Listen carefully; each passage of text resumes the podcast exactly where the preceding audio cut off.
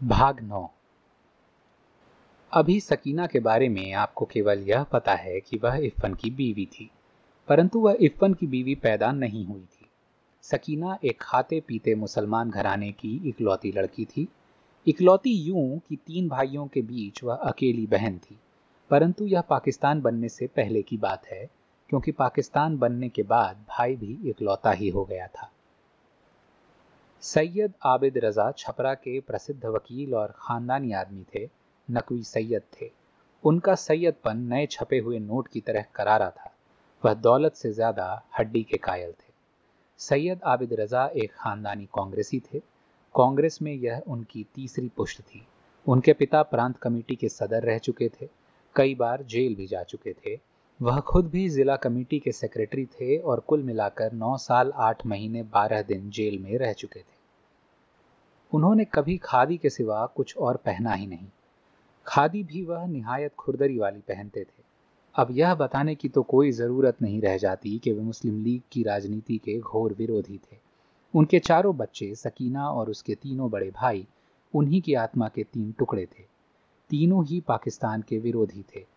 तीनों ने अलीगढ़ में पढ़ा, कम्युनिस्ट कहे गए। बार बार मुस्लिम स्टूडेंट्स फेडरेशन और मुसलमान दादाओं ने उन्हें पीटा, परंतु वे पाकिस्तान का विरोध ही करते रहे। लेकिन जब पीसी जोशी की कम्युनिस्ट पार्टी ने सन 45 में मुस्लिम लीग का साथ देने का फैसला किया तो तीनों भाइयों का दिल खट्टा हो गया। बड़े भाई ने कहा भी कि अगर मुसलमानों की नुमाइंदगी लीग करती है तो सीधे पाकिस्तान जिंदाबाद का नारा लगाना चाहिए। यह नारा कॉमरेड्स आपको मुबारक हो। उसका दिल इतना खट्टा हुआ कि वह राजनीति ही से अलग हो गया और अपने पिता के साथ वकालत करने लगा। पैंतालीस के चुनाव में आबिद रजा कांग्रेस के टिकट पर खड़े हुए। उनकी जमानत जब्त हो गई। उनकी जमानत का जब्त हो जाना कोई साधारण घटना नहीं थी।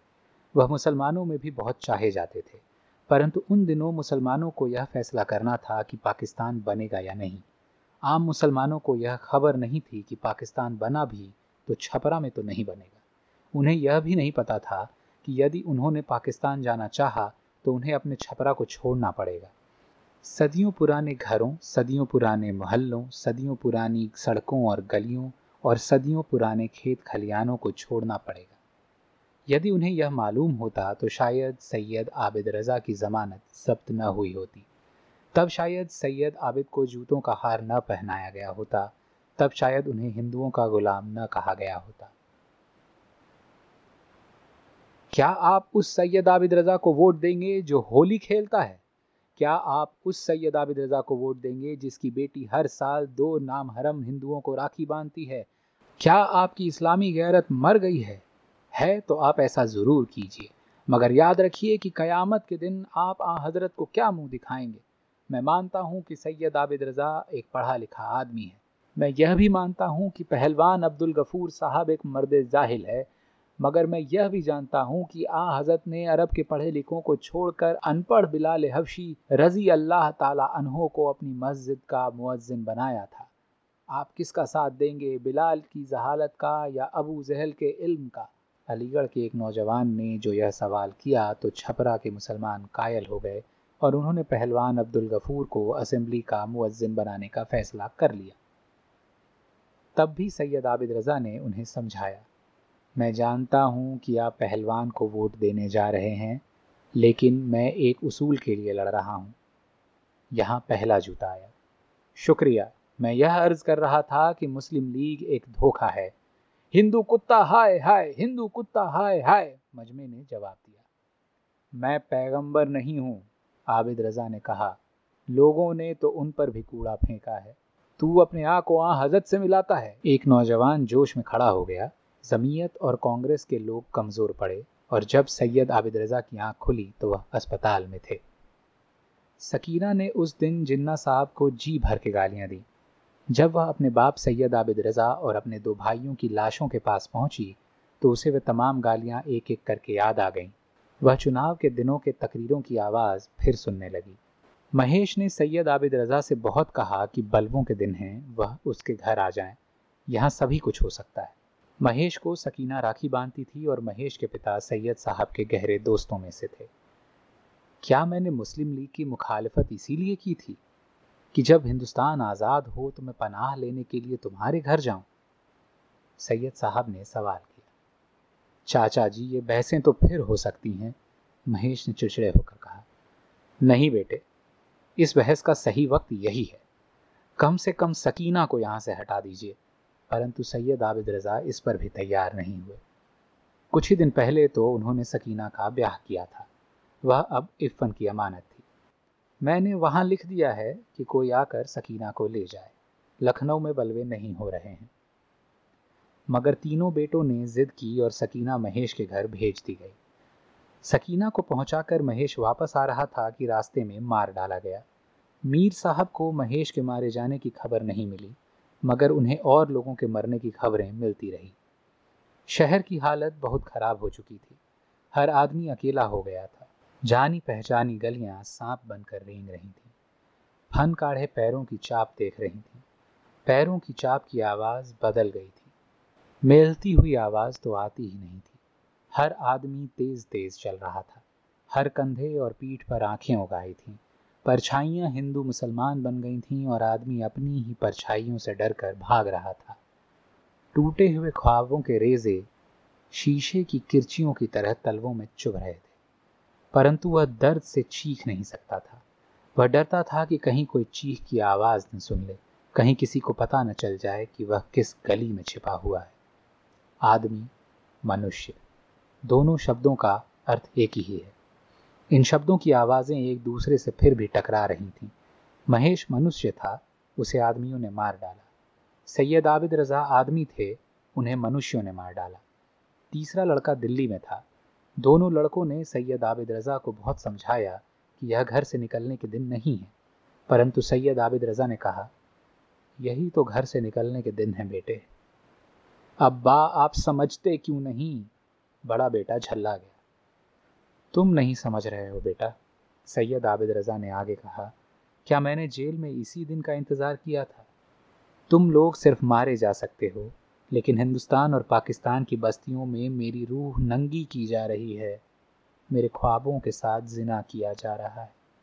जूतों का हार तुमने नहीं पहना था और जिन्होंने मुझे जूतों का हार पहनाया था, वे अजनबी नहीं थे। तो क्या वह ठीक कर रहे थे? इस सवाल का जवाब जानना ज़रूरी है और इस सवाल का जवाब जानने के लिए घर से निकलना ही पड़ेगा। तो वह घर से निकले। वही लंबी अचकन, वही काली ईरानी टोपी, दाहिनी तरफ़ बड़ा बेटा, बाईं तरफ़ छोटा बेटा। बाबू गौरी शंकर ने उन्हें अपने घर की खिड़की से देखा। सैयद साहब! वह चीखे। सामने से एक जुलूस आ रहा था। गौरी शंकर बाबू बंदूक लेकर लपके, परंतु उनके पहुँचने से पहले खेल खत्म हो चुका था। सैयद आबिद रजा की ईरानी टोपी लुढ़क कर नाली में जा पड़ी थी। तुम इन्हें जानते हो? बाबू गौरी शंकर ने एक नौजवान को झिझोड़ कर सवाल किया, यह सैयद आबिद रजा हैं। गौरी शंकर बाबू का ख्याल था कि यह नाम कोई जादू कर देगा और टोपी नाली से उड़कर सैयद साहब के सिर पर आ जाएगी और वह मुस्कुराते हुए उठ पड़ेंगे। परंतु यह नहीं हुआ। टोपी वहीं रही नाली में। तुम तो ऐसे कह रहे हो कि आबिद रजा जैसे कोई देवता हो। नहीं, देवता तो तुम हो। बाबू गौरी शंकर सिर झुकाए हुए अपने घर में चले गए। जिस नौजवान को उन्होंने झिझोड़ा था, वह महल्ले ही का था। परंतु यह खबर जंगल की आग की तरह फैली कि आबिद रजा मारे गए। छपरा सन्नाटे में आ गया। बलवा रुक गया। आबिद रजा के सवाल का जवाब यही था। आबिद रज़ा के सवाल का जवाब यह भी था कि गौरी शंकर बाबू ने उस नौजवान के खिलाफ गवाही दी। आबिद रज़ा के सवाल का जवाब महेश की लाश थी। परंतु सकीना को केवल वे गालियाँ याद आ रही थीं जो उसने पाकिस्तान को दी थीं। दूसरे साल उसने महेश के भाई रमेश को राखी नहीं बांधी। उसने राखी खरीदी, परंतु राखी से एक ईरानी टोपी झांकने लगी। राखी को नाली में फेंक कर वह अपने उस भाई को खत लिखने बैठ गई जो दिल्ली ही से पाकिस्तान चला गया था। मैं रमेश भैया को राखी क्यों बांधूं?